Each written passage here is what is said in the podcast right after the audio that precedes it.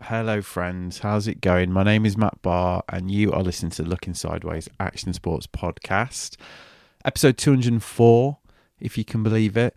It's the show where I try and uncover the most interesting stories in action sports and other related endeavours. It's been a while. The last regular episode that I did was Stan Evans. That went out about a month ago, but that was nearly two months since I recorded that one. I did the Type 2 with Jenna, obviously, and then I did an episode of Chris Burkard the other week, but that went out to paid subscribers only. Although I might put that out at some point for, for the rest of you scummers. Um, and then I missed a week because I was on a stag do. So next thing you know, it's the 7th of April and you've not done an episode for a while. But I'm back with this extremely fascinating and I think it's fair to say cerebral conversation with author Steven Kotler, which has been a long time coming, this one, because I was pitched this by not one but two PRs helping Steven promote his new book, Gnar Country. More on that title in a moment. Um, and this, they first got in touch, I think it was probably like November and um, I thought about it. As long term listeners to the show will know, I do tend to steer clear of doing the PR junket interviews, especially when it's with somebody like Steven, who, as a cursory search on Apple Podcasts will testify, has done a shitload of interviews to promote this book. But in this case, I decided to make an exception.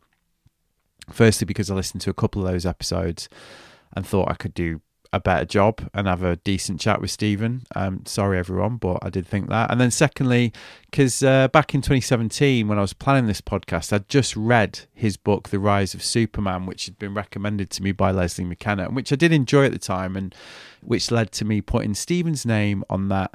Um, by now, I can't even remember if I'm making it up or not, but very lengthy list of original guests that I'd like to get on there. Uh, incidentally, Steven's combination of sports and pop science run through the lens of action sports is right up Leslie's boulevard. And myself and Lesley have had a lot of chats over the years about Steven's ideas and the whole idea of flow and all that stuff. So, yeah, I decided to do it.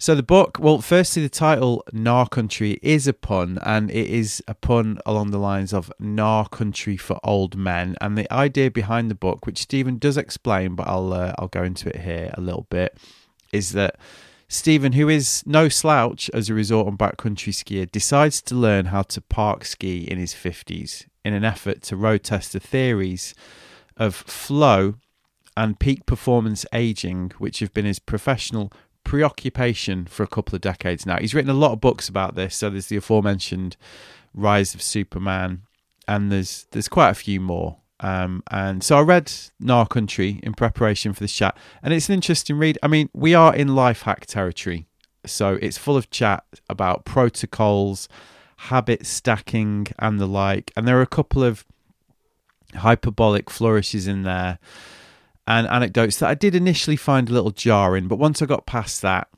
um, I mean, it has a lot of relevance for firstly me, being that I'm 46 and um, very much a middle aged somebody in middle age who's trying to continue to do these activities for as long and to the best of my ability as possible. Uh, it's got a lot of relevance for my listeners, which is another reason why I decided to do it. I mean, after all, who doesn't want to learn how to kick ass instead of kicking the bucket, as Steven puts it, and keep riding for as long as possible? And also, I mean, what Steven's really good at is distilling and describing the processes and habits we all have and we all discern about ourselves on a basic level and making them tangible and, sorry, everybody, actionable in a way that we can relate to in our daily lives. Um, so and and then I read the book and I also found a couple of bits in there that were interestingly contradictory and personally revealing about Steven, which I was pretty keen to chat to him about. So there you go. That that was why I decided to do it. We hopped on the blower, and in the end, we had a really interesting chinwag. Um, I did it in the shed.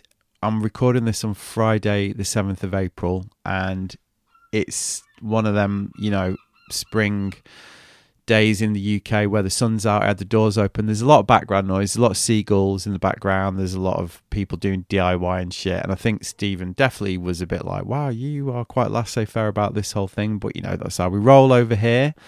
Necessarily doing one of these on Zoom with an hour on the clock with somebody who's keen to sell their own talking points and is definitely a little bit jaded after three months of promo. Does present an interesting challenge for me in itself, but there is a lot of fascinating stuff in there about the reasons we do what we do and how we can more mindfully harness the techniques Steven has dedicated his working life to so we can have a more fulfilling life both in and out of the flow arena. So that's the premise. Um, I'll be back at the end as usual. In the meantime, here's me and Steven. Um, do not go gentle. One for you Dylan Thomas fans there. Enjoy.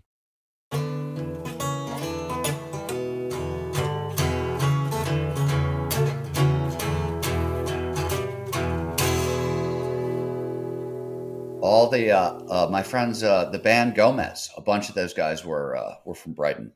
Yeah, yeah, yeah. I, I went to college with. Well, I, I, didn't know them at college, but um, they were in my year at college. So oh, no shit. Yeah, I, I did a story. I, I wrote the music column for GQ decades ago, and uh, wrote a big story on Gomez, and uh, we became incredibly good friends. In fact, Ian, the lead guitarist, I was on a date with a woman named Elisa, I took her to see Gomez. I took her backstage.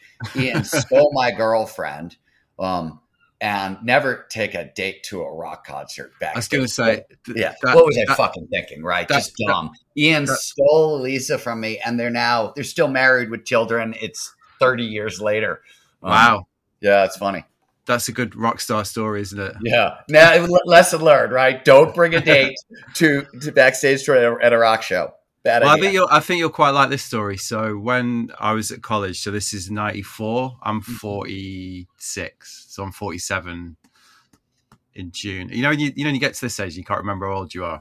I am 46. Anyway, so um, they were in the same hall as me, and they basically the the rumor where they got their name from was uh, they all did acid and basically went up to the, the, the guy that was like running the hall of residence where they all stay and told told him that they were all in hell. And the guy who uh, did that was a guy called Jason Gomez, who was a friend of theirs, who then got kicked out of university. So when I was like when we were like freshmen, this was like this legendary story, you know, this guy that had done this.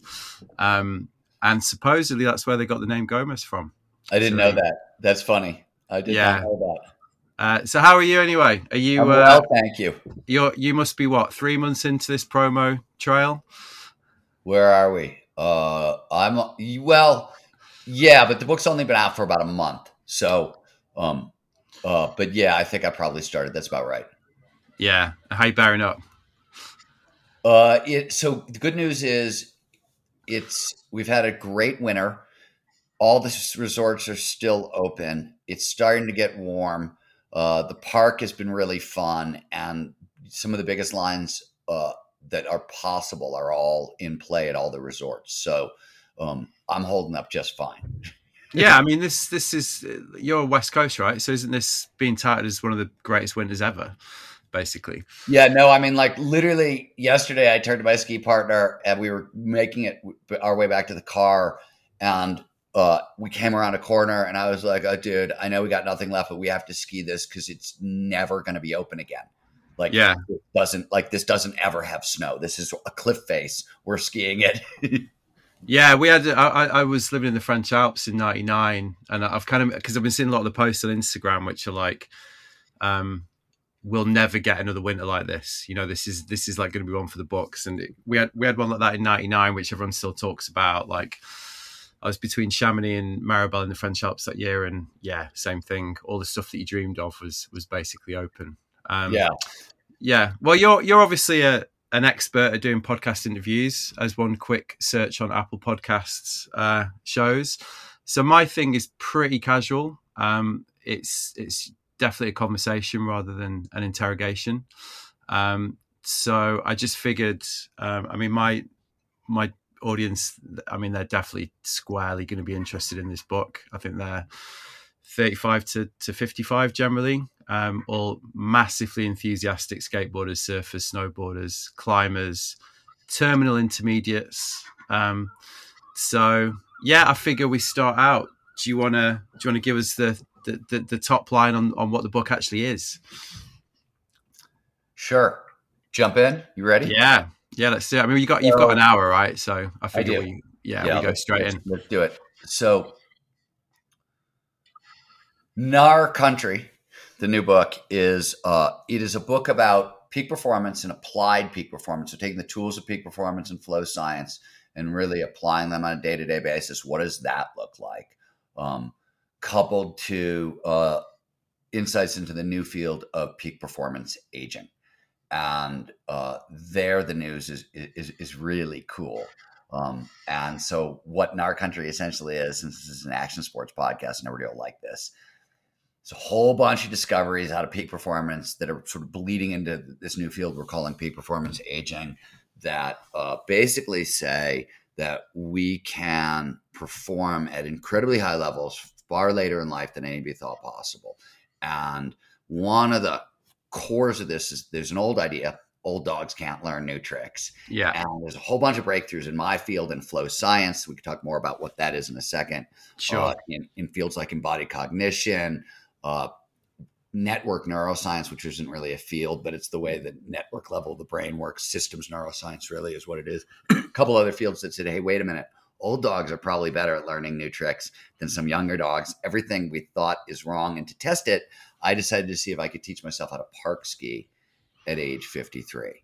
Yeah. Um, park skiing, is, you know, everybody listening knows, it's the discipline that involves you know doing tricks off jumps on rails, wall rides, boxes, etc. It's very acrobatic. It's dangerous. The bit, the bit you normally uh, happily leave behind as you get to your early forties. Well, I mean, and there's a general, and there's reasons, right? There's so that this was why the challenge was so cool. There are 12 different biological reasons why anybody over the age of 35 is going to have a really hard time learning how to park. You get to 40, Yeah. 45, it's impossible. And by the time you got to where I started at 53, you're just downright crazy, right? And or so the theory went. And, you know, the book is essentially chronicles that experiment. And the theory was obviously very wrong, which is why there's a book in the end. Um, and using what the kind of the new science uh, of peak performance aging, I learned how to park ski actually faster than I've learned how to do anything. Um, and it wasn't just me. We then reran the experiment with a whole bunch of other people, mostly intermediates, by the way. I had Yeah. a little, more, I had no park skiing skill going in, but I was an expert skier. But we reran the experiment with with a bunch of people ages 29 to 68, so big swatch of folks. Um, z- most of them were intermediate skiers or snowboarders, and in four days on the hill, using the protocol we designed that sort of mashes all these things up, and we can talk more about that. Um, got them from zero to dangerous, and that was really cool. Um, so that was that's sort of the story in the book. If I was going to put it into a single sentence as, as a way to sum it up, uh, at the heart of peak performance is the state of consciousness known as flow. At the heart of peak performance, aging is the state of consciousness known as flow. Unfortunately, like a lot of things, our ability to get into flow diminishes over time. Also, like a lot of things that we now know, it's a use it or lose it skill. So, Yeah. proper if you properly train it, we can actually hold on to our ability to get into flow, even advance it, and all these other skills far later in life than anybody thought possible. That's what the book's really about. How do we do that? Yeah. So you mentioned that, like the the can't teach our dogs new trick thing, and you, and and and I guess in the book you're referring to that as like the kind of accepted wisdom of aging, if you like. I mean, there's another phrase that I can't quite bring to mind right now, which you use in the book, which is essentially this well-worn idea that once you hit, like, it's all downhill once you hit. Yeah, it's a long, slow, the rot theory. the rot is- theory. That's what I'm thinking about. Yeah, and, no, and they're tied together because historically, sort of the long, slow rot theory. It's the idea that all our mental skills and our physical skills decline over time. There's nothing we can do to stop the slide. which, which is idea- which is the accepted wisdom, right? Which is basically what what almost- everybody thinks. Almost to this day, it's the accepted wisdom. And let's just actually start here. The first thing that's shocking is this. When you go into the research, that accepted wisdom, it gets its real start in the modern world in 1907. Freud makes a comment. Right. That's where the idea that an old dog can't learn new tricks comes from. That's where Right. the long, slow rot theory, it all starts. I mean, people have been kicking it around for ages, right? But Yeah. Freud makes this comment, and he's at this point the most like popular figure, you know, thought leader in the entire world, and it That- sticks. That guy Yeah. again.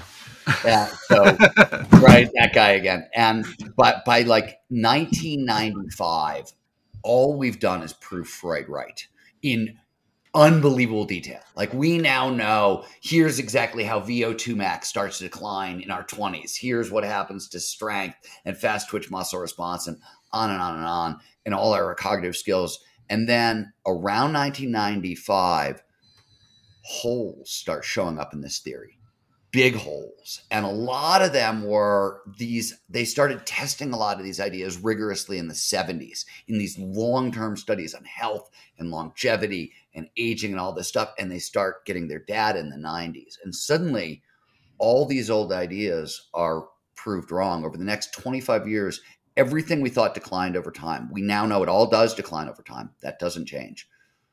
But all of it is a user to lose it skill. So what the research shows is if we train correctly, um, and it's and peak performance aging starts young, right? This is not like you might want to, you know, get busy with this if you're over 50, 60, 70, but like the research says, hey, wait a minute, we got to start paying attention to some of this stuff in our 20s and our 30s because peak performance aging is also successful aging and healthy adult development and like how to be happy and fulfilled over the course of your life and all those questions. And, and it starts young. Um, but we can hang on to them and even advance these skills far later in life than any thought possible.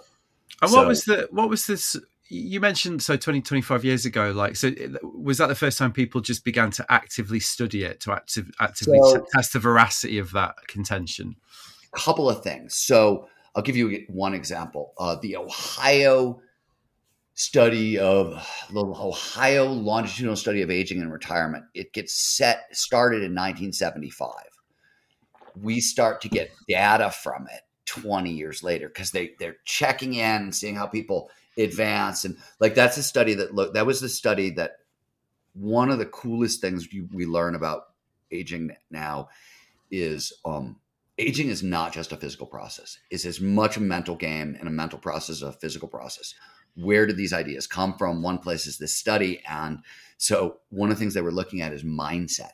And 25 years later, there's enough data that Becca Levy at Yale uh, runs a study where she looks at the impact of mindset on longevity and aging. And she finds out that the people with uh, a positive mindset towards aging, I am thrilled with what's in front of me. The second half of my life is thrilled with endless possibility. My best days are ahead of me. And by the way, uh, that mindset of old, right, where like the voice in your head starts saying, "Hey, you're too old for this shit. It's you're yeah. That starts to show up fuck, for some of us in like our late twenties. Yeah, right? good for me. right, yeah. and there's biological reasons why. So the mindset of old, like when I said peak performance aging starts young, one of the reasons is this mindset of old. there's biology underneath, and we could talk about that if you care. But it shows up really sure. young, and it has big impact on our health, our longevity, our performance, how we get into flow. Everything starts to shift with that. And if we get a positive mindset towards aging, it results in an extra eight years of healthy longevity, which is wow. huge. It's yeah. amazing. That giant. So yeah. um, w- we start figuring that those studies started in the 70s start showing up. The other thing is you have to remember that this is all the stuff I'm talking about. This is mind body connection. 1975, yeah. when they start doing these studies, nobody believes that's a real thing.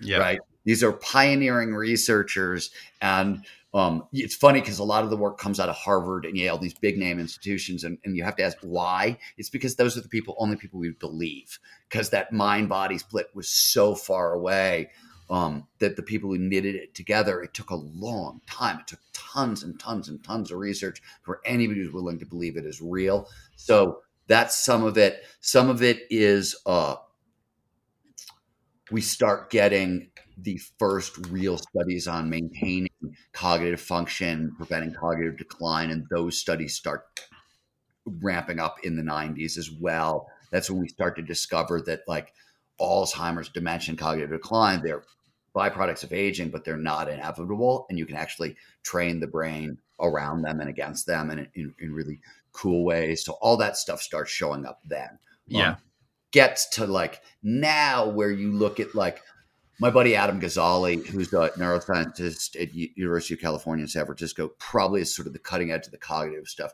He's developed video games that specifically train uh, parts of the brain and deficits of aging. And Um, they, by the way, they're the very first video games that are approved in America by the FDA, the, the Food and Drug Administration. Right. On the cover of Nature, because the first video games that are prescribed, you go to a doctor, your doctor will write you a script. So wow. it started out in the beginning, he was just looking at general cognitive decline, but it's now okay. So task switching is a problem.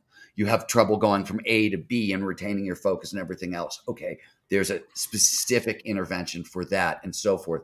So it's really gotten very specialized. We it's not just we know how to preserve the brain. We also yeah. know how to train up the things that are going away over time using very specific interventions. Yeah. So I mean, obviously, as you mentioned earlier, you've you, you've one of your specialisms is is flow, the study of flow, and how we can almost because and I've read a couple of your previous books about that and how you know, we all, I think anyone that's listened to this, that's done any of these activities, or anyone who's done any sport really, because I, I mean, I, I think you, you experience flow in any physical activity personally, um, from anecdotal evidence. Um, and anyone that recognizes that, you know, your work is about how, how we can harness it almost, if I can paraphrase, how we can cultivate it, how we can, so that's like the kind of been the arc of your, and Career. you know, like in, in, in your in your history, you know, you, you've been a ski bum, you've written, you're a journalist, you've started magazines, you've you know, and you've made a career like out of like all your interests, and then this this this great topic of study.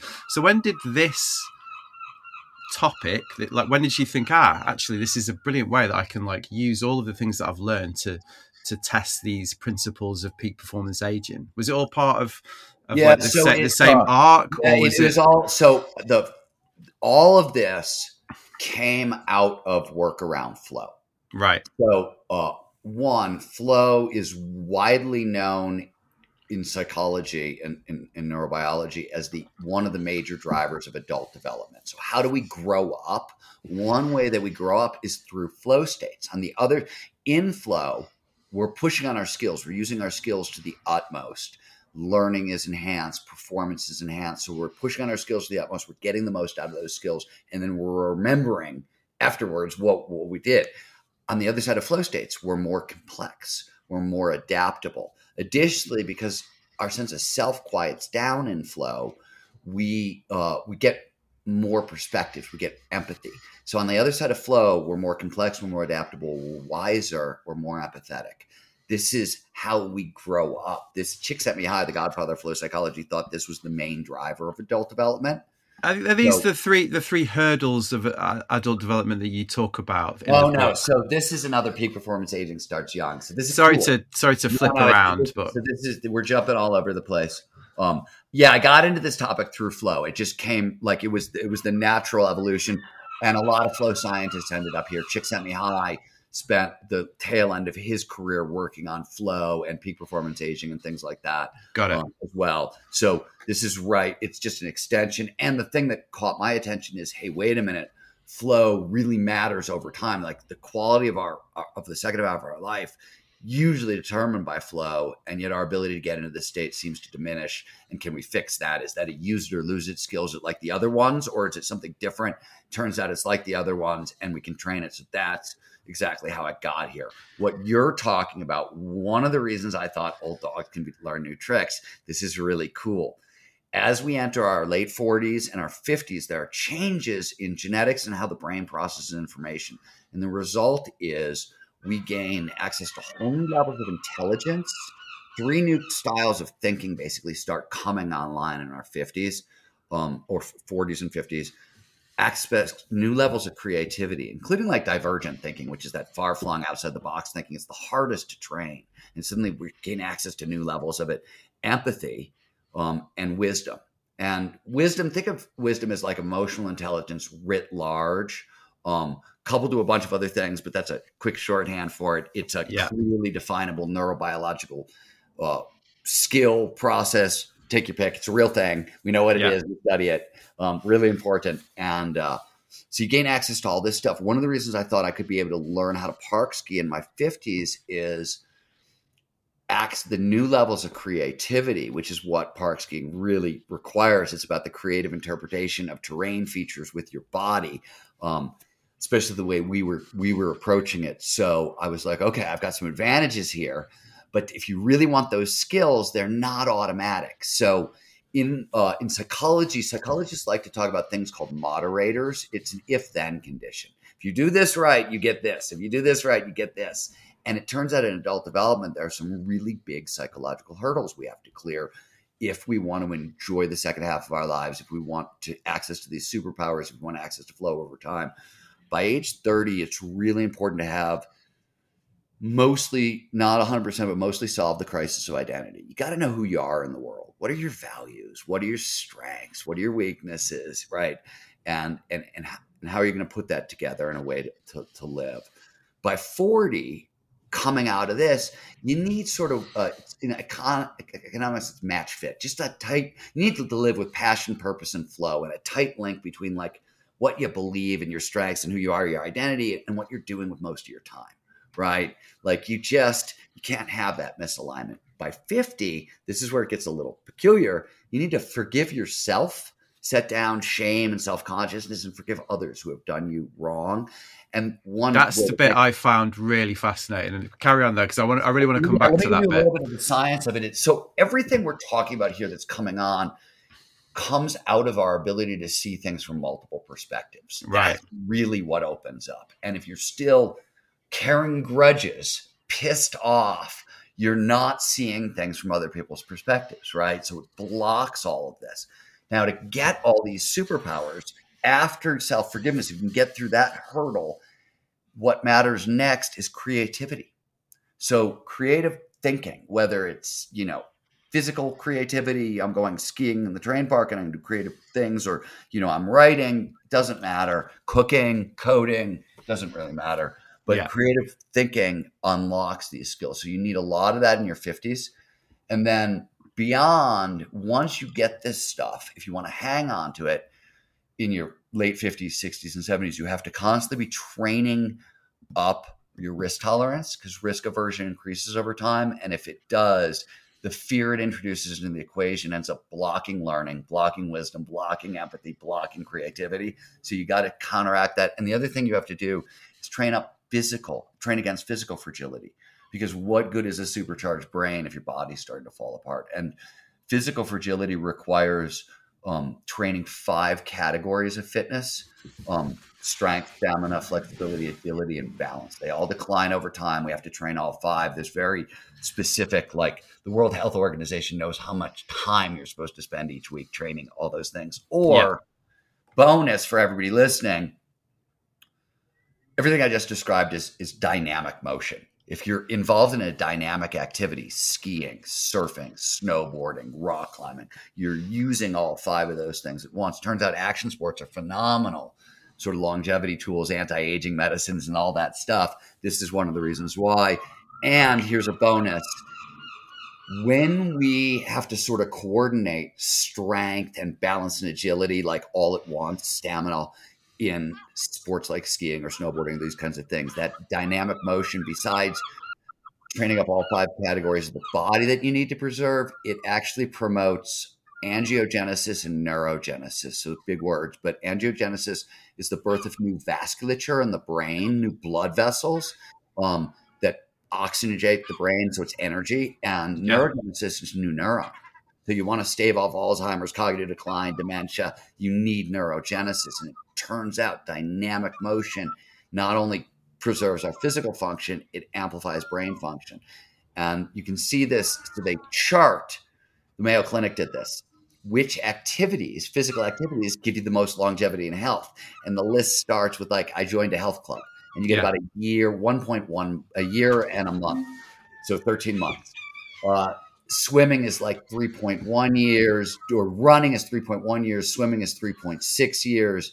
Then you get into more dynamic activities. Soccer is like six years. Badminton is actually better than soccer. It's like seven. Tennis is better than badminton. It's nine. And then you get into the action sports which are like if you can play safely 10 11 you get you add much more because they do all this function all this for you.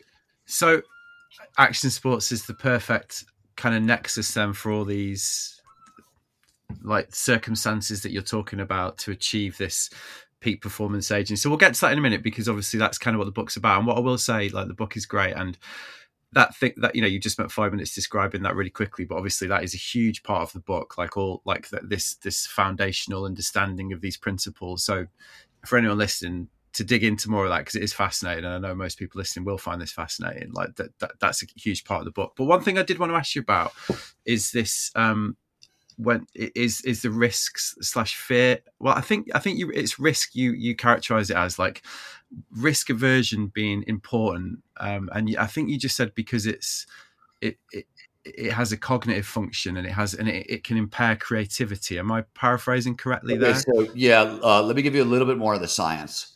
When please do because i was really fascinated. When we're when we're afraid, the brain produces cortisol, stress hormone, Yeah. and norepinephrine. Norepinephrine is essentially low doses is curiosity, high doses is anxiety. yeah Um, and the more norepinephrine in your system, so a little norepinephrine primes the brain for learning. Too much, I'm anxious, it actually blocks learning because the brain is too busy solving the problem in front of you to bother with all that, right? Yeah. So learning gets blocked. The more norepinephrine in your system, the part of your brain that says, "Am I going to find a, like a tight link between ideas, like oh, here's this thing and here's the standard response, or am I going to take the time and find something unusual, a cool connection, outside the box thinking, divergent thinking?" That's the anterior cingulate cortex does that, and the more norepinephrine in your system, the more conservative it gets. Because if you're in a dangerous situation, right, a lot of fear, you don't want creative solutions. Give me the thing that works 100% of the time, right? Like tried, true, conservative, stay. Give me that. I don't have Yeah. time for all, right? Um, we also know that the more norepinephrine in your system, the more selfish you become.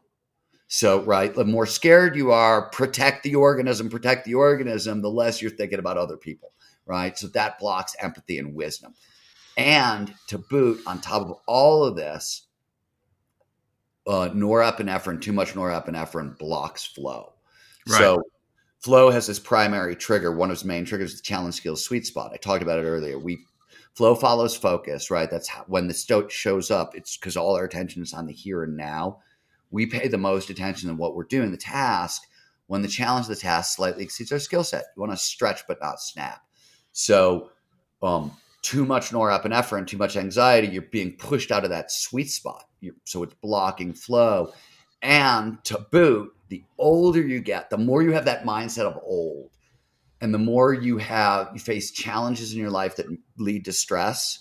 Those two combinations over time end up. Remember, I said our access to flow shrinks over time. Yeah. One of the things that happens is the challenge skill sweet spot shrinks because of allostatic load.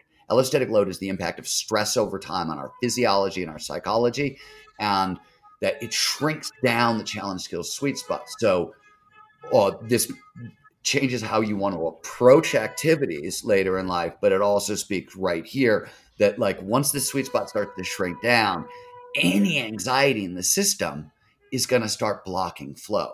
So on top of all the other penalties, you're going to block the state of peak performance that you really need to achieve your goals later in life. So Yeah. that there's a huge penalty here for not training up risk aversion. We're not And- training down risk aversion. and th- and this obviously applies to non-physical scenarios as well, right? Oh, So I, the- the- no, no, yeah, and, and let me let so physical risk is great, right? But I mean, I can't tell you. I I would say at least, well, a lot of the people I know in this world are, are professional action sport athletes, right? And the most interesting thing for me is always watching them transition out of action sports into whatever they're going to do next yeah, just see people who you're like, you're the bravest motherfucker in the history of the universe, and you can't walk into a meeting and Yeah. open your mouth and talk. Right? that's what I'm Like, sort of getting at because Yeah, I think I think one of the things I found. I'm just going to quickly give you a little anecdote personally to to to to tell you how I was. So I I recognise a lot in what you said. So I used to run a snowboarding magazine, and I also spent most of my 20s um, chasing very very good athletes around the mountain, and I really recognised that. Um, I mean, this is probably pretty niche between, but that that thing you talked about, uh, like how that impacted your self esteem, like I really recognise that, and and um and oh my god, you're actually talking about the experience I had where like Yeah, chasing yeah, around. yeah, that, I'm The literally, t- I'm I'm, you I'm think literally, you're the, you think you're a freaking badass athlete. You get out to the mountain with actual professional athletes. yeah, I'm talking. I'm talking about that. Bad like, you really are. Oh yeah. my god, it's crippling self consciousness. Exactly, and I and I, I so, so I, I had a really similar experience. Ten years traveling with action sports athletes who are a million times better than me, and and and I guess what was interesting for me is like when I got to like my 30s and 40s, I actually made quite a lot of peace with that. And I was actually a bit like, you know what? Like, I don't, I'm actually quite, I don't really care about that anymore, which is quite a liberating thing. Um, and I just found it really interesting that it seems to, it seems to have been an itch that you've really had to scratch. Like, you know, like the, that's like the, so it, but it got built out of me as a punk rock kid not getting along with with the jocks, right? The athletes. And this and this is what I found so fascinating about this whole part of your story because obviously, like, there's a, there's a, it's a big thread of the book. You know, you talk about it quite a lot through the book. You talk about like circle of shame.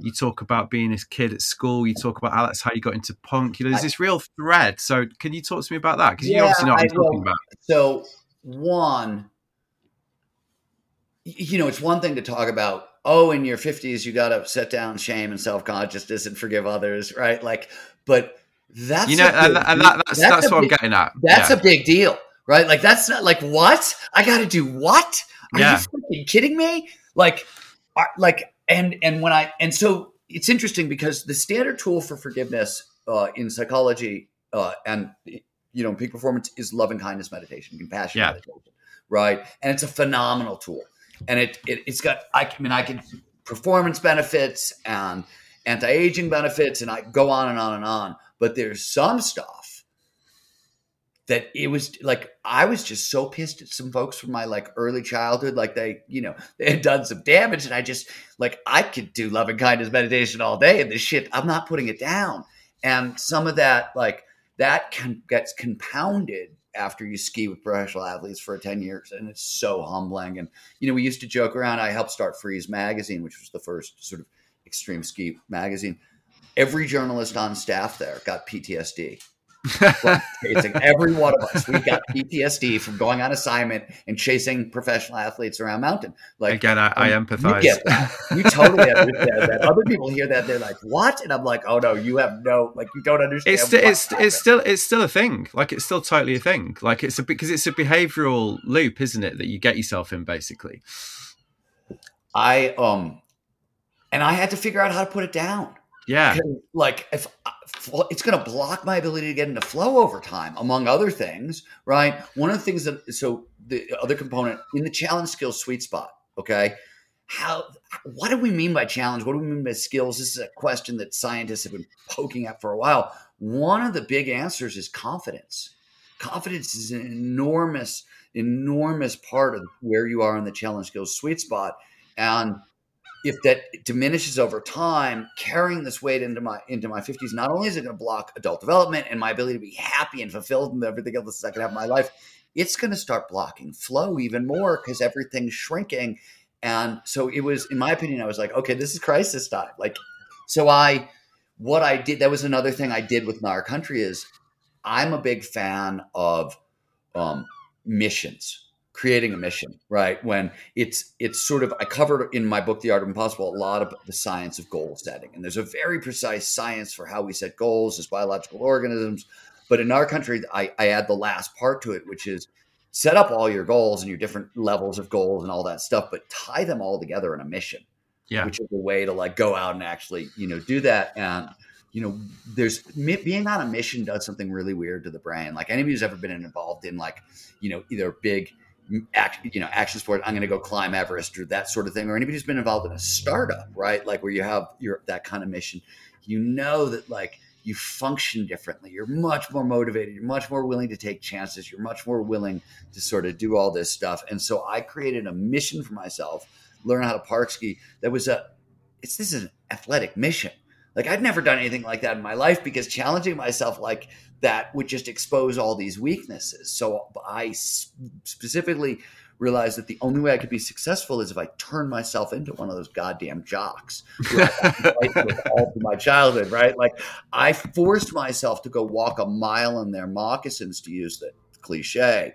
Yeah. Um, and it was a very effective way because what I am clear, so clear on now that you know, uh, was what like how much those people who tortured me through my childhood brought to my life. I don't get to go on this mission without them. So like yeah. I loved it. Like I loved every moment of it, and it was it was an amazing thing to get to do. And so it totally brought it full circle and and really paid that off. And I'm glad you. uh I just have to say this. I'm I appreciate the fact that that spoke to you in the book. It, I went back and forth like that much. It's you know like do I tell people this? Do I not tell people this? Do I want to do this? Do I won't? And I and I did it because I was like you know I think people and especially the people I know coming out of action sports are going to appreciate this because it's, it, it's super honest and also what i found really fascinating about it was it's the perfect kind of you know obviously you've used this there's two layers this isn't there? There's like i'm going to road test the i'm going to use the, the the, the feat of try to learn to park ski to road test these ideas i'm exploring and understanding. But equally you've got unfinished personal business which which really comes across. Um, and you kind of you kind of because there's one point where you i think you you find yourself in the park or you find yourself in a gully there's something there's people around though. You know one of the comments that you make quite a few times is the book is like i prefer to ski alone like and i prefer not to do things in front of a, a, crowd. But you but you're in a situation where you have to and i'm guessing that previously you might have shied away from that and you actually perform and you deliver and you you know you're like it's a fuck you. Do you know what i mean? Like to those those people in my youth that so you've clearly you know like the two layers I found really fascinating. But you you hinted at earlier, if you don't mind the question, that that that, there is a seeming contradiction with that, with the the the the, the fifth de- the sixth decade hurdle of forgiving people that have wronged you. The, the the being kind to yourself, the self compassion thing that you talk about quite a lot in the book. I mean, I guess that's the question: is did did, did there seem to be a, like a uh, you know, a, some a, a, bit of an opposition there with with with that stated goal of self compassion, forgiving people, and also this mission to prove these people wrong. Well, okay, so two things. I'm a big believer in what we talk about at the Flow Research Collective when we train people stacking motivations. Yeah. Right. Uh, athletes know this. You you you you you stack fuel sources right? So you never show up at the hill if you or at, whatever you're doing if you can avoid it without you know you've eaten carbs, you've eaten proteins, you've eaten uh, fats, you're hydrated, you've gotten a good night's sleep, you've recovered, blah blah blah. You're stacking fuel sources, as many available fuel sources as you possibly can. You got snacks in your pocket, right? Same. Want to do the same thing with motivation, right? And there are five big intrinsic motivators that I talk about a lot uh, yeah. in the country. A ton. Uh, excuse me. Um, curiosity, passion, purpose, autonomy, and mastery. And they're designed to work together, but there are additional motivators. Small s spite, what you know, coaches for years have talked about as bulletin board material, somebody telling you you can't, that sort of stuff. That's what I was using this as, right? It right. additional motivation. Um, and there was a clock on it too, right? Like I knew that, like, oh wow, I'm I'm I'm in my fifties. This really applies to me. They're talking specifically to me, and you know, if I would have known this was coming, in a sense, I probably would have started a lot earlier. But yeah. you know, didn't, and like got the information. Was like, oh shit, got to do this now. Um, so I like the added thrust. The fact that like it was a sort of a, a, a, fuck you to them that like that spite is a motivator because in the end right, like, what happens is i end up in group flow right with like you know the the scene you're talking about there were 30 professional snowboarders dropping into a, a slope style field basically at once and i beat them into the thing and was like chased by them we had a blast um all at once and there was this great group flow everybody's feeding off each other's session and um, you know, I had to become, I had to basically become them, but I didn't like one, I didn't really see that coming, right? Like that happened. Like this was, I didn't know where it was going. You have to yeah. also remember that like hindsight is great on this one.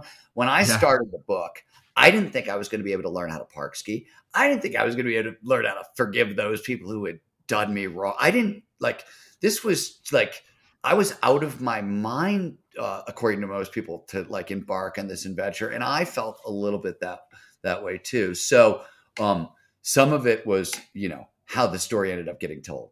Yeah, yeah, yeah. No, I'm, I'm with you. I just thought it was really, really fascinating that part of it. Um, so we'll I also the, the other thing that you got to remember is like the other thing the book was that this is useful for is the th- one of the things that's hardest. We train people at the Flow Research Collective in like 130 countries all over the world. We train everybody you could possibly imagine, from individuals to professional athletes to companies and whatever.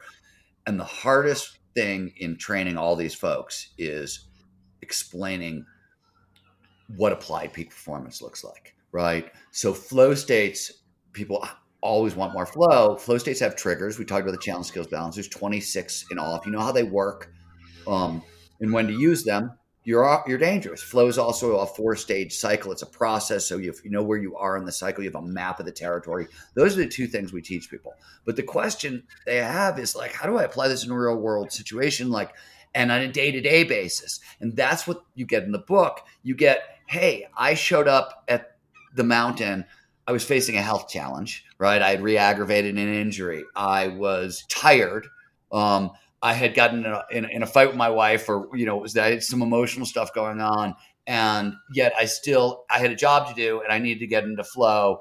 And what did I do? Or I showed up at the hill feeling self conscious for this reason and anxiety for this reason, and I had a job to do, and I need to get into flow. And what's the recipe in that circumstance? And that um, is the other thing I think the self consciousness and, and, some of the, the, psychological stuff is useful for because what the book is trying to do and that stuff is like, hey, these are situations we all face every day. Like I was facing them on the mountain, but we face them at work, we face them in our personal life. And oftentimes, flow is the solution we're seeking.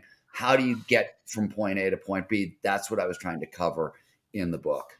Yeah, I mean, stru- I mean, it's kind of the question I was going to ask. Like structurally, the book is set out. First half is obviously, you know, exploring your adventures through park skiing and how you applied all these principles. But then the second half of the book is is more like, well, here's how here's the protocol as you described it uh, that I use to do this, and how this can be applied to to individuals and to different to different um, people's lives. And I guess that's why I focused on the risk element because just to slightly come back to that, because obviously it just doesn't you know, reading it, I was a bit like, well, it doesn't need that. Doesn't that can just be a metaphor? It doesn't need to be literally like you need to put yourself in physical danger. As you mentioned, it could be something like oh no, emo- when, so, emotional risk, exactly. Yeah, yeah, So let's do the science here because the science is what's useful. Uh, so flow follows focus. It only shows up when a lot of attention in the here and now. I said the flow triggers drive attention into the now. That's what they all do. They drive focus.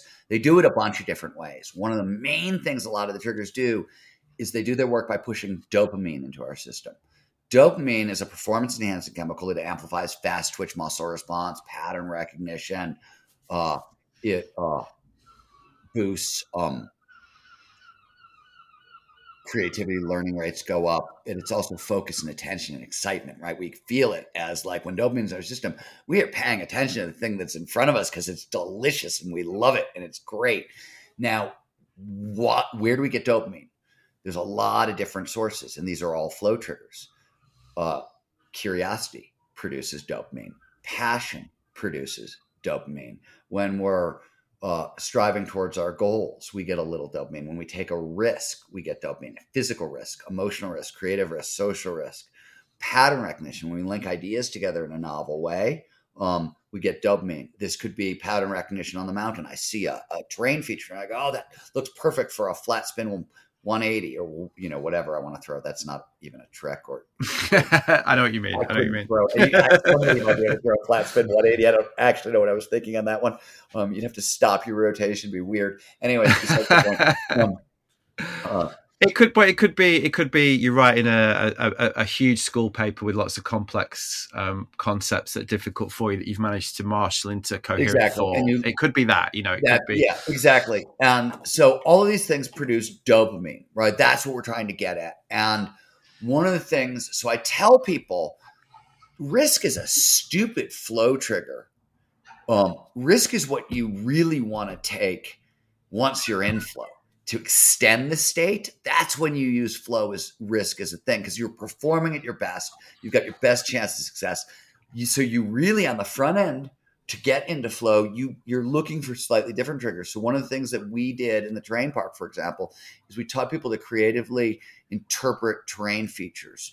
So we taught them foundational movements. Park skiing is essentially slashing, grinding, uh, a 180, a 360, skiing ba- or riding backwards, uh, jumping, and uh, a shifty. Those are the basic core movements. So uh, we taught people two new movements a day and just how to move your body in a new way and take an established motor pattern, something you do 100% of the time with no fear, no conscious interference, and build on that. And we did this because we knew everybody knew how to hockey stop. They were all intermediates. Hmm. so if you raise the angle of a hockey stop, as you know, depending on where you put your hips, that's a, a grind or a slash. Yeah. Right. And so if I've got you doing a hockey stop across a snow berm that's like two inches high, you're now grinding. We knew everybody could do that. So the goal was teach them how to creatively interpret the terrain features. That's creativity. You're looking at a snowbank and going, oh, wow, I can grind that pattern recognition. You get a bunch of those little creative decisions in a row, you've actually equaled the amount of dopamine you would get from a big physical risk. So you can ease into flow that way. Or, for example, um, to go back to like, you know, a business setting, right?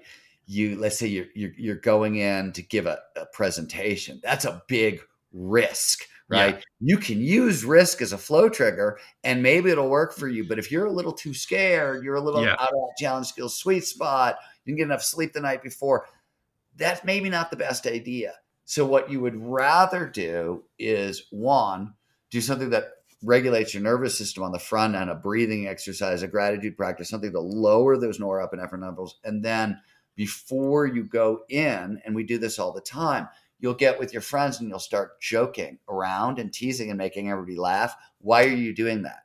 Well, because when we put a joke together and we laugh, that's pattern recognition. That's dopamine. That feel good, that good feeling we get. So when you're on the chairlift about to ski a snowboard a gnarly line and you're joking with your friends, what are you doing? You're trying to put patterns together to create little bits of dopamine so you're closer to flow. So when you get into that line, it's not such a big leap. We do this anyways. Yeah. But doing it a little more consciously. I'll give you an example for me as a writer. So I'm very prolific, and people like to point out like that I've written 14 books, and how did you do that, and blah blah blah. And one of the reasons is I have a high flow protocol with my writing. I start every writing session facing a blank page is just as difficult for me as it is for anybody, right? But I start every writing session by editing what I wrote the day before. Editing is pattern recognition. Yeah. I'm make I'm micro tuning this on micro. So if I edit what I wrote the day before, before I face the blank page, I've got a much better chance of luring myself into flow before I have to take the big risk of the blank page. you know, do you know the Hemingway? Sorry to interrupt you, but do you know the Hemingway anecdote about that? Apparently, he used to leave leave his last page till the next day. So he yeah. so I, I, wrote about that in Art of Impossible. Um, I actually heard about it.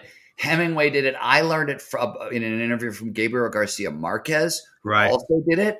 Um, but that's the same thing, right? That's the flow trick. Well, that so what that is about is uh, one easy access to pattern recognition because you're going to recognize yesterday's pattern. Two, motivation right? If you fit, so you can do this as an athlete. I did this. I'll give you an example. I did this yesterday. Uh, I was in the terrain park. I was skiing. I had like with my partner. I had like five or six really great laps in a row, and I was super pumped up. And my partner had to split. He had to go back to work, and he was and I was like, "I'm going to get off the hill now." And he's like, "Really?" And I was like, I've only got about another hour left in me physically, but I'm going to quit now because I'm really fired up because I just, you know, hit a whole bunch of stuff in a row that was, you know, uh, really cool. And it's going to motivate me to come back tomorrow because yeah. now I'm excited, right? Um, rather than, you know, burning myself out and ending with like a crushing defeat or falling down and hurting myself. And that's my last memory. Um, yeah. And uh, Josh Waitzkin, uh, who wrote The Art of Learning, takes this one step farther. He will argue that, like for skiers, when you're coming off or a snowboard's coming off the run, for these exact same reasons, the most important turns are the last three turns you make before you get to the lift, because the lift is going to be that break, and you're on you're doing the same. They got a smaller scale, so I think that's interesting. Yeah, I tried playing with that a little bit. Yeah. So I mean, like as you mentioned, I mean, a lot of what you discuss in the book and a lot of your work, it is it is things that we can instinctively recognize as behavioral patterns. But but what's really fascinating about your work is is how you can apply these practical things to to, to improve your life, basically. Because I mean, I just list, was listening to you then because I'm a writer and I'm you know I'm a journalist. I, and I still have problems sometimes if I've got a particularly I've actually got a particularly challenging piece of work I need to do right now, and I have been putting it off. you know, and and and it. But then I know that when I do it, and it will be challenging. And I, I've never really thought about this until our conversation, until reading reading the book. But you know what what has helped me understand is what's actually going on there, and then also the value that you get from from when you push yourself through it. You do it. It's hard and then you get the sense of satisfaction and then you know all those all the, i mean that's that's this process in microcosm isn't it the the other thing i found quite interesting was that Glenn Plake anecdote about you and him on Mount Hood, I think it is, when because you know I think you you, you skiing yeah, this the same, I mean, this was the same lesson. Don't use risk as a flow trigger. Yeah, it was a Glenn he, and I were. It was the first time anybody ever taught me. Um, a flow states had triggers, and there was a way. Like he was the very yeah, first, we were in really fast, really fascinating yeah. that. We were. Do you want? Should I tell the story? Yeah, please do. I mean, everyone loves a bit of Glenn. We Hood, and we were hiking and skiing some of the the gnarlier chutes up top. It was really late season. I want to say it was like August or September, October. There wasn't a whole lot of snow left, and um, we were about to ski a pretty steep chute, and everything was melted out. So like there were cliffs on all sides, and it was I don't know high forties, low fifties, um, and with cliffs everywhere, and Glenn backs up like 50 yards and skates in, and there's a mogul sort of right in front of the chute, pops off the mogul into the air and executes an airplane turn, turns 180 degrees, drops into the chute, and skis it. And I ski after him, and I'm like, afterwards, I just was like, dude, what the f- are you doing? Like, why would you do like, you know, why would you do something dumb and dangerous? Before we're about to do something dumb and dangerous. Like, what is going on? And, you know, I'm paraphrasing it's like 35 years later, but Glenn said something like, dude, you don't get it. Something about being weightless in the middle of the airplane turn that drops me into the zone. And so by the time I've landed in the chute, I'm already in the zone and I'm dialed in and can see the chute. And what Glenn was talking about, we now know is so earlier you said, I think all physical activity produces flow. One of the reasons is just this, and an airplane term really amplifies it. When we are involved in multi-sensory experiences, experiences that demand sight, sound, proprioception, all that, everything we got, there's no room for anything else. It drives no. attention to the present moment, right? So an airplane turn, first it's got novelty. That's another flow trigger because it's this novel sensational weightlessness. Um, uh, then it's got these embodied sensations where you're using all of your senses at once. Um, there's a little risk involved, but it's a tiny risk, especially if you're a skier like Plake, yeah. right? It's tiny, tiny, tiny risk. And so he's he's stacking a bunch of flow triggers really quickly, right at the front end of of this gnarly thing. And um, you know, it's great. It's great advice if you you know, as most people know, if you can like jump into the hard thing that you're trying to ski or snowboard and actually stick the landing, yeah. ha- if you can control the speed, you're gonna have a much better experience. Yeah, for this reason. So, I mean, I got I've I've wanted to ask you this question since I've read your first book. Actually, I think we've got about ten left for time, so I've got an eye on the clock. Um, I mean, everyone can recognise the moments that we're talking about. Um, personally, you know, anyone that's listening to this, you know, I play a lot of soccer, as you'd call it. I play a lot of football. And one of the things that always like every now and again, maybe once every like 10 games, I'll do something which I'm like, where the fuck did that come from? Like, it, like, and it, and it will almost be like an out of body experience.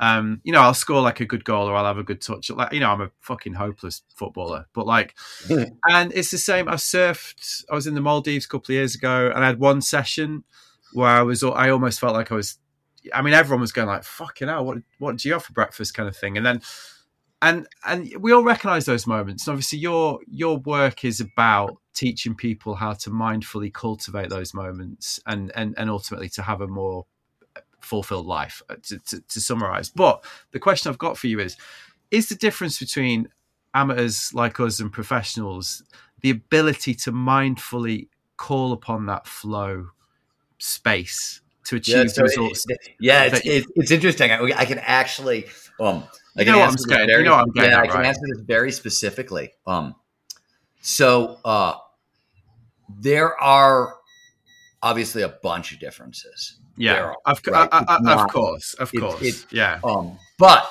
but you're not wrong. So Red Bull did this work with a Dr. Leslie Sherlin on flow, and this is one of the things that they discovered is that so.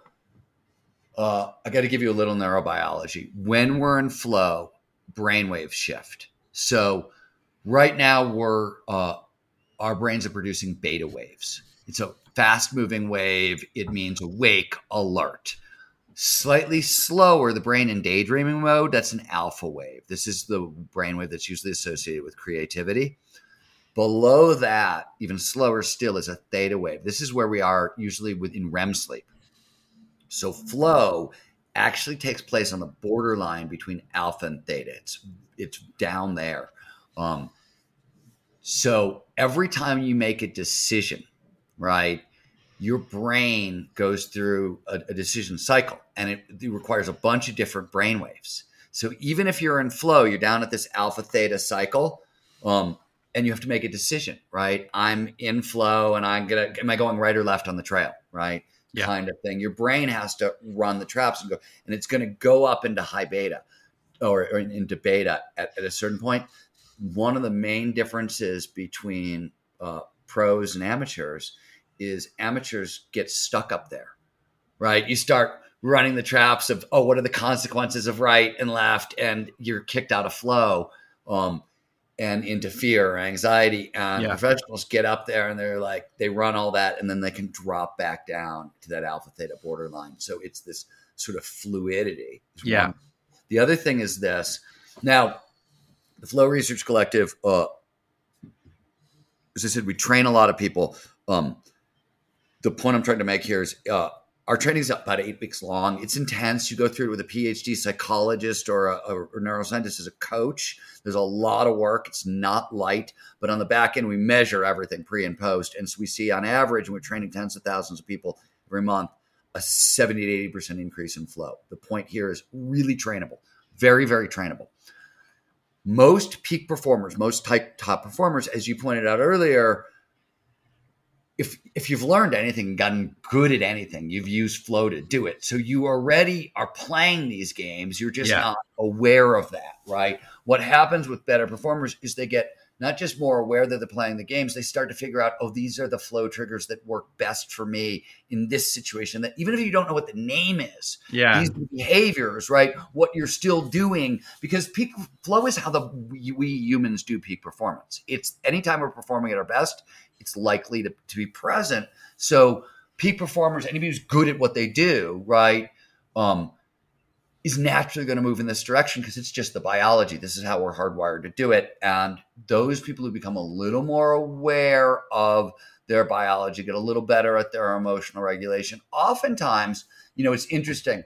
You see, it's not really the difference between who triumphs in their early 20s, but like career longevity. How do you go from like, I had a kick ass season, you know, and was in the X Games to, oh no, I'm a legend. I've actually reshaped the sport.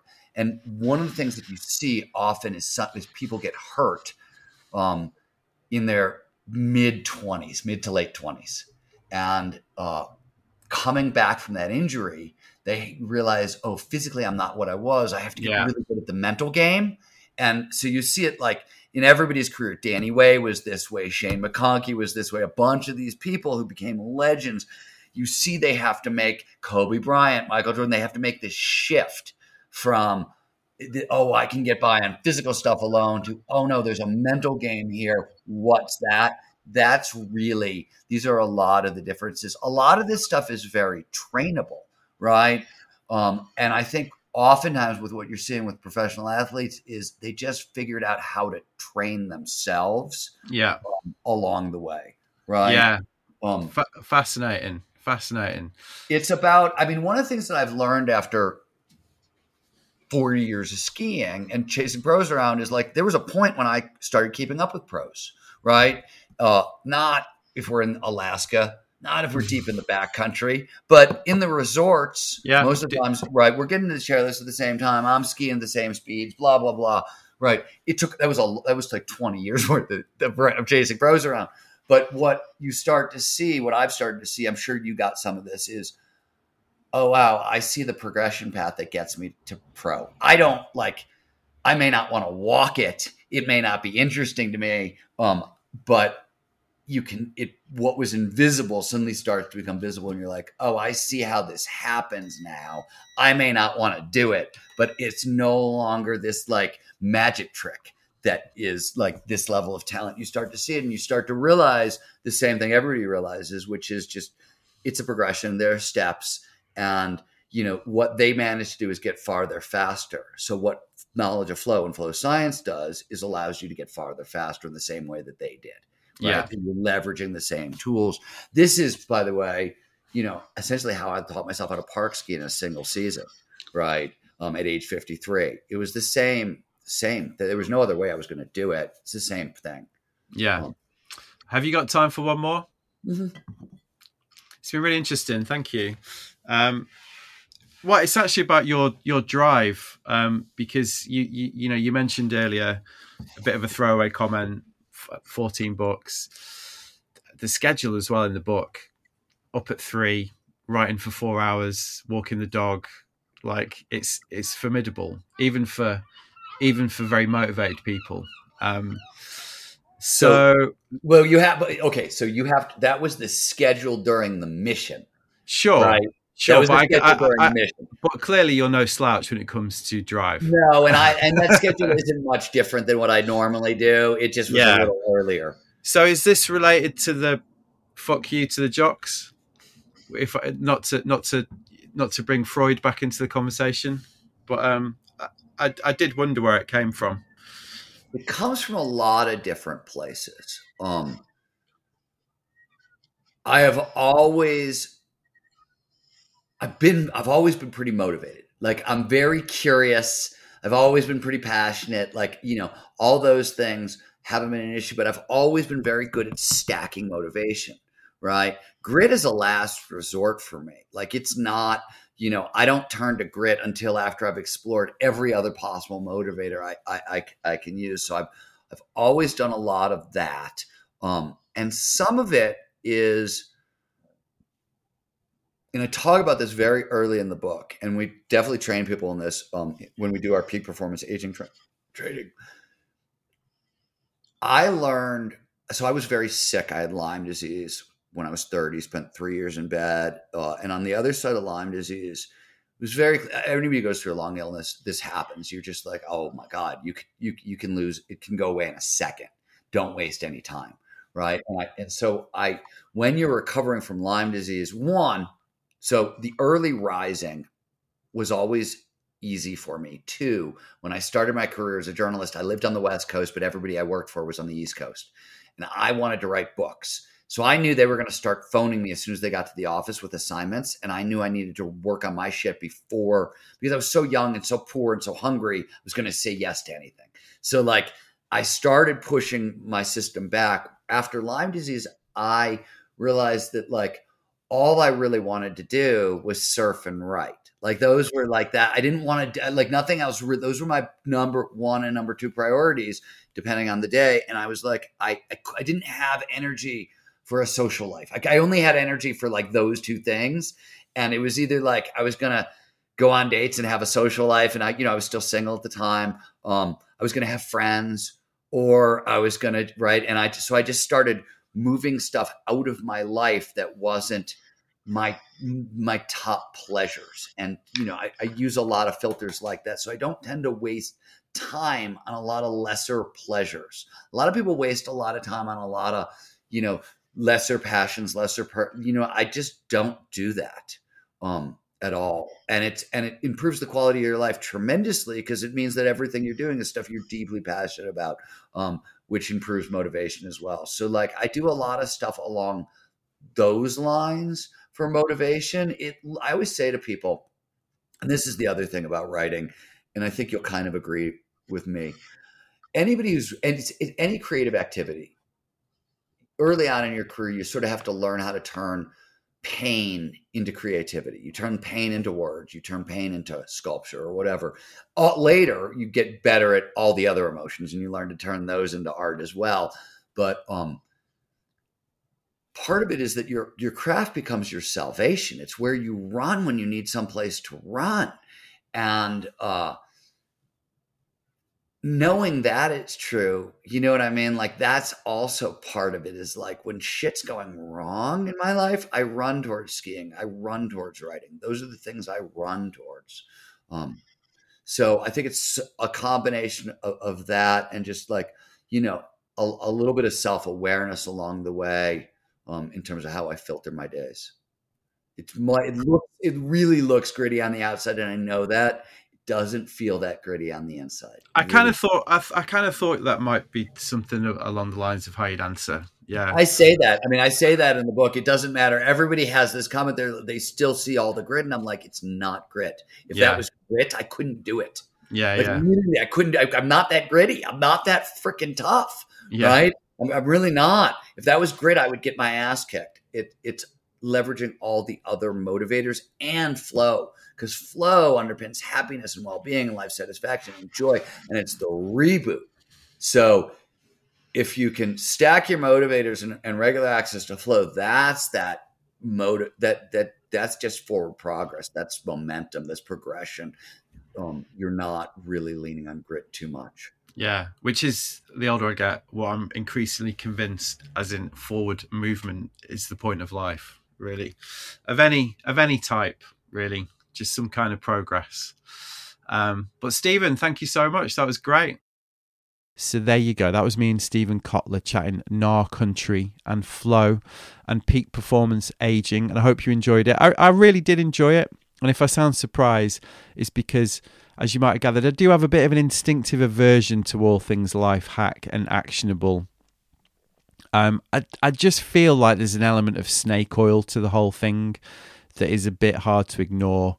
And I also get suspicious when pop cultural worldviews and the attendant language and lingo generally gets adopted unthinkingly en masse and is suddenly everywhere. Um, I'm still trying to work out why I have this aversion to it, to be honest. I think I've sort of talked about this a little bit. I think a lot of it is to do with the fact that it just replaces actual thought. It becomes almost like a lifestyle statement, you know, when people are into this stuff. Um, I mean, I find the whole Wim Hof thing like completely fascinating, for example, and the way that the, the ideas that have had credence for a while suddenly get repackaged and sold, and suddenly everyone's banging on about it because it's been repackaged in a different way. Um, so I, I, do have a bit of a natural suspicion about this stuff, but in this case, Steven is obviously somebody who's dedicated his entire life to the pursuit of his ideas and hence has the experience and scientific references to back it up. And also, let's be honest, I am massively in the minority because most people lap this shit up. Um, as the many, many podcasts out there about this testify. So I dipped a toe in, and that was the conversation that we had. And another thing I did enjoy about this whole process of chatting to Steven and reading his book and doing the research and all that is, as I mentioned during the conversation, the explorations in the book and our conversation itself did make me reevaluate the way I've handled certain situations in my own life and continue to do so. For example, that crack I made about putting off work or being daunted by work is true. I definitely do that. And I definitely think that part of it is to do with fear, apprehension, you know, the, the reasons that Steven went into. I mean, doing an interview like this is a case in point before I do these conversations, and I'm talking about these ones where I, you know, it's that dynamic that we just had. There is a little internal warning light winking away, which disappears as soon as the chat starts. And then once it's going well, and when I think that, I am rewarded by those little dopamine hits until I forget the dynamics in place at all and just embrace the experience of the conversation itself. And I tend to be able to recognize that point and start to enjoy it. And I guess that is flow in its own little way. And I've also got techniques that I try and use to initiate that scenario. And I didn't really realize all that until we had this chat and I read Steven's book. So thank you, Steven. Thanks for the conversation. Very insightful and revealing. Um, and I hope you enjoyed it as much as I did. And I hope you have finally let those jocks off the hook. Um, so, what else is going on? Well, as I mentioned, it is Easter. It is sunny. I am back in the shed. Um, I have had a nice week seeing my sister and her family for the first time in three and a half years. The last time I saw them was in Japan just before COVID kicked off. I remember the day very clearly because I was supposed to go at Yotei with a load of friends in epic conditions. And in the morning, I decided not to and hang out with my family instead, which, you know, felt like it on paper that's just a completely normal decision, but it was actually quite a hard decision at the time, being the type of dickhead that I am. And of course, everyone came down that night banging on about how it was the greatest day ever and how much I'd missed it. I think Chris Moran, my friend, told me it was in his top three runs ever, which was quite a wounder at the time. But then it turned out that was the last time I got to see my sister and her family until literally this week. So, on balance, I think that was the right decision. And it's been great catching up with them. I've also been writing a story for Wavelength magazine about the Big Sea. And I've been musing a lot about one of my key takeaways from the whole thing which my sister actually told me the phrase for because I was explaining all this and she said, Oh, that's a values gap. There's a phrase for that, it's called a values gap. And it turns out what I've been mulling over is the colossal value gap at the heart of surfing. Um, and what do I mean by this? Well, you know, if you look at the corporate level, the company level, the brand level, one of the things I've found so mad about the Big Sea is how most of the brands have not even addressed it in this at all. And I don't I don't mean like, hey everyone, we're going to bin our entire range of neoprene. I more mean like, hello everyone, we're aware there's a problem and we're working on a solution. We'll keep you posted.